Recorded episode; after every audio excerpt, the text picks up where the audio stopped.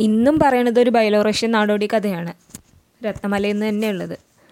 ബൈലോറഷ്യ എവിടെയാണെന്ന് ഞാൻ പറഞ്ഞു തന്നിരുന്നല്ലോ കഴിഞ്ഞ കഥയിൽ ബൈലോറഷ്യ എന്ന് വെച്ചാൽ ബലാറസ് എന്ന് പറയുന്ന രാജ്യമാണ്. ഇപ്പോഴത്തെ പണ്ടത് സോവിയറ്റ് യൂണിയനിലെ ഒരു റിപ്പബ്ലിക്കായിരുന്നു മാന്ത്രിക വീണ എന്നാണ് കഥയുടെ പേര്. പണ്ടൊരിക്കൽ ഒരു സ്ഥലത്ത് ഒരു കുട്ടി ഉണ്ടായിരുന്നു. കൊച്ചു കുട്ടിയായിരിക്കുമ്പോൾ തന്നെ അവൻ ഓടക്കുഴൽ വായിക്കാൻ തുടങ്ങി. പശുക്കളെ മേയ്ക്കലായിരുന്നു അവന്റെ പണി. അപ്പോൾ പശുക്കളെ മേയ്ക്കണതിന്റെ ഇടയിൽ അവൻ ഒരു ഈറ്റത്തണ്ട് മുറിച്ചെടുത്തിട്ട് ഓടക്കുഴലാക്കിയിട്ട് വായിച്ചു തുടങ്ങും. അപ്പം തന്നെ പശുക്കൾ പുല്ല് തിന്നുന്നത് നിർത്തി ചെവി കൂർപ്പിച്ച് പിടിച്ച് അനങ്ങാതെ നിൽക്കും. കാട്ടിലെ പക്ഷികൾ അവന്റെ കുഴലൂത്ത് കേട്ട അനങ്ങാതെ ഇരിക്കുന്നോടെ തന്നെ ഇരിക്കും. ചതുപ്പിലെ തവളകൾ പോലും അവൻ ഓടക്കുഴൽ വായിക്കാൻ തുടങ്ങിക്കഴിഞ്ഞാൽ ശ്രദ്ധിക്കും. അവരുടെ കരച്ചിൽ നിർത്തിയിട്ട്. രാത്രി കുതിരക്കാവലിന് പോകുമ്പോൾ മൈതാനം ആകെ സജീവമാവും അവൻ എത്തുന്നിടത്തൊക്കെ ആളുകൾ സന്തോഷത്തോടെ തമാശ പറയുകയും പാട്ട് പാടുകയും പൊട്ടിച്ചിരിക്കുകയൊക്കെ ചെയ്യും. അങ്ങനെ രാത്രികളെയും പകലുകളെയും അവൻ ഭയങ്കര സന്തോഷമുള്ളതാക്കി തുടങ്ങി. അവൻ ഓടക്കുഴൽ ഊതാൻ തുടങ്ങിയ ഉടനെ ചെറുപ്പക്കാരൊക്കെ ഭയങ്കര ശാന്തരാകും അപ്പോൾ അവരുടെ എല്ലാ സങ്കടങ്ങളും അവർ മറക്കും. അവർ സന്തോഷം കൊണ്ട് ആകാശത്തോളം ഉയരും. വിശന്നും ക്ഷീണിച്ചും ഇരിക്കുന്ന മനുഷ്യരൊക്കെ ഇടയന്മാരും അതുപോലെ പാവപ്പെട്ട വിശ വിശപ്പുള്ള ക്ഷീണമുള്ള മനുഷ്യരൊക്കെ ഇവന്റെ പാട്ട് കേൾക്കുമ്പോൾ ആശ്വസിക്കും. അപ്പോൾ ഇവന്റെ പാട്ട് എന്നും കേൾക്കാൻ പറ്റിയിരുന്നെങ്കിൽ ജീവിതകാലം മുഴുവൻ ഇത് കേൾക്കാൻ പറ്റിയിരുന്നെങ്കിൽ എന്ന് ഓരോരുത്തരും ആഗ്രഹിച്ചു. പാട്ട് നിർത്തിയാൽ പോലും ആരും അനങ്ങില്ല. വീണ്ടും ഈ പാട്ട് കേൾക്കാൻ വേണ്ടി ആകാംക്ഷയോടെ അവർ കാത്തിരിക്കും. അപ്പോൾ അവൻ വീണ്ടും ഓടക്കൊഴിൽ വായിക്കും. ഇത്തവണ അതൊരു ദുഃഖഗാനായിരിക്കും. ഈ പാട്ട് കേൾക്കുന്നവർ എല്ലാവരും സങ്കടത്തിലാവും.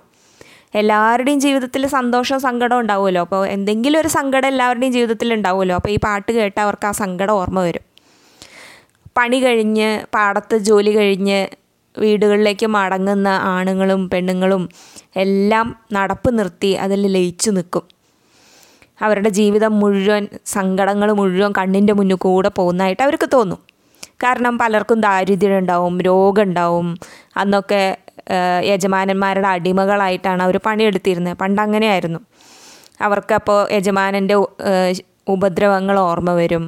അതേപോലെ തന്നെ പോലീസുകാരുടെ ക്രൂരതകൾ ഓർമ്മ വരും.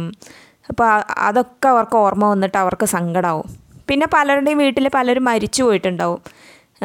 യുദ്ധത്തിന് മക്കൾ പോയിട്ടുണ്ടാവും. അപ്പോൾ ഇതൊക്കെ ഓർമ്മ വന്ന് അവർ ഉറക്ക നിലവിളിച്ച് തങ്ങളുടെ സങ്കടങ്ങളൊക്കെ മറക്കാൻ ശ്രമിക്കും. അത് കഴിഞ്ഞ ഉടനെ അവൻ വീണ്ടും സന്തോഷമുള്ളൊരു പാട്ട് പാടും. അപ്പോൾ അവർ അവരുടെ കയ്യിലുള്ള പണിയായുധങ്ങളൊക്കെ ദൂരെ എറിഞ്ഞ് കൈകോർത്ത് പിടിച്ച് നൃത്തം ചെയ്യാൻ തുടങ്ങും. എല്ലാവരും മനുഷ്യരും മൃഗങ്ങളും വൃക്ഷങ്ങളും ആകാശത്തിലെ നക്ഷത്രങ്ങളും മേഘങ്ങളും ഒക്കെ മതിമറന്ന് നൃത്തം ചെയ്യും. അങ്ങനെ മനുഷ്യരുടെ മനസ്സിനെ തന്നെ മാറ്റിമറിക്കാൻ കഴിവുണ്ടായിരുന്നു അവന്റെ പാട്ടിന്.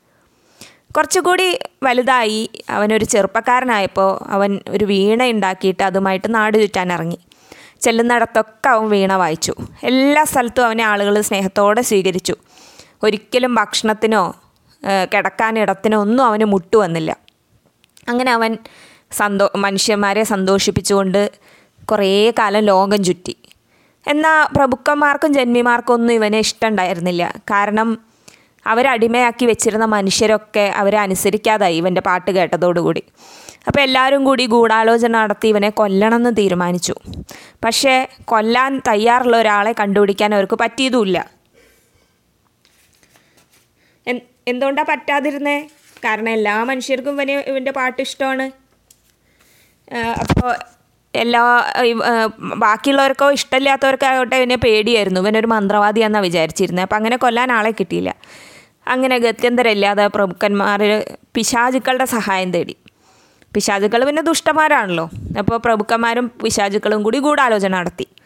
ഒരു ദിവസം ഈ വീണ വായനക്കാരൻ കാട്ടിൽ കൂടെ നടക്കുമ്പോൾ പിശാചുക്കൾ വിശന്ന് വലഞ്ഞ പന്ത്രണ്ട് ചെന്നായക്കളെ അവന്റെ നേർക്ക് അയച്ചു. അയ്യോ പന്ത്രണ്ട് ചെന്നായ.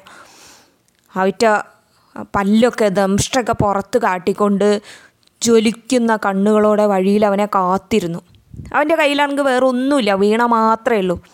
എന്റെ അവസാനമായി ഈ ചെന്നായ്ക്കൾ എന്നെ കടിച്ചു കീറി കൊല്ലും എന്ന് അവൻ വിചാരിച്ചു. മരിക്കണതിന്റെ മുമ്പ് ഒരിക്കൽ കൂടി തന്റെ പ്രിയപ്പെട്ട വീണ വായിക്കണമെന്ന് അവൻ തീരുമാനിച്ചു. അങ്ങനെ അവൻ പതുക്കെ വീണ മീട്ടാൻ തുടങ്ങി. വീണയ്ക്ക് ജീവൻ വെച്ചു. അതിന്റെ ശബ്ദം കാട്ടിലാകെ മുഴങ്ങി. ചെടികളും മരങ്ങളും ഒക്കെ പാട്ട് ശ്രദ്ധിച്ച് അനങ്ങാതെ നിന്നു. ഒറ്റ ഇല പോലും അനങ്ങിയില്ല. ചെന്നായ്ക്കൾ വിശപ്പൊക്കെ മറന്ന് കരിങ്കൽ പ്രതിമകൾ പോലെ അനങ്ങാതിരുന്നു. പാട്ട് നിന്നപ്പോൾ ചെന്നായ്ക്കൾ പതുക്കെണീറ്റ് സ്വപ്നത്തിൽ എന്ന പോലെ കാട്ടിന്റെ ഉള്ളിലേക്ക് മെല്ലെ നടന്നുപോയി. ആ ചെറുപ്പക്കാരൻ പിന്നെയും നടന്നു. അങ്ങനെ അവരുടെ പ്രമുഖന്മാരുടെ ആദ്യത്തെ പ്ലാന് പൊളിഞ്ഞു കേട്ടോ. പിന്നെയും നടന്നു. വൈകുന്നേരമായി ആകാശമൊക്കെ ചുവന്നു. കാ കാടിന്റെ മുകളിൽ സൂര്യന്റെ ചുവന്ന കതിരുകൾ വീണു. ശബ്ദങ്ങളൊക്കെ മാഞ്ഞു തുടങ്ങി. രാത്രിയായ കാട് നിശബ്ദമാവും അങ്ങനെ കാട് പരിപൂർണ നിശബ്ദമായി അപ്പോൾ ഈ ചെറുപ്പക്കാരൻ ഒരു പുഴയുടെ വക്ക് ചെന്നിരുന്നിട്ട് വീണ്ടും വീണ വായിക്കാൻ തുടങ്ങി. ഭൂമി ആകാശവും അത് കേട്ടു നിന്നു. അത്ര ഭംഗിയായിട്ടാണ് അവൻ വീണ വായിച്ചത്. അവൻ വളരെ സന്തോഷമുള്ളൊരു നൃത്തം ചെയ്യാൻ പറ്റുന്നൊരു പാട്ട് വായിച്ചു. കാട് മുഴുവൻ നൃത്തം ചെയ്തു. ആകാശത്തിലെ നക്ഷത്രങ്ങൾ നൃത്തം ചെയ്തു. മേഘങ്ങൾ ഒഴുകി നടന്നു. പുഴയിലെ മത്സ്യങ്ങൾ മുകളിലേക്ക് ചാടി നീന്തി കളിച്ചു. പുഴയാകെ ഇളകി മറിഞ്ഞു. ജലദേവതമാരുടെ രാജാവ് പോലും നൃത്തത്തിൽ പങ്കെടുത്തു. അപ്പോൾ എന്തുണ്ടായി? ജല ജലരാജാവ് നൃത്തം ചെയ്യാൻ തുടങ്ങിയപ്പോൾ പുഴ കരകവിഞ്ഞ് ഒഴുകാൻ തുടങ്ങി. പിശാചുക്കൾ പേടിച്ചു പോയി.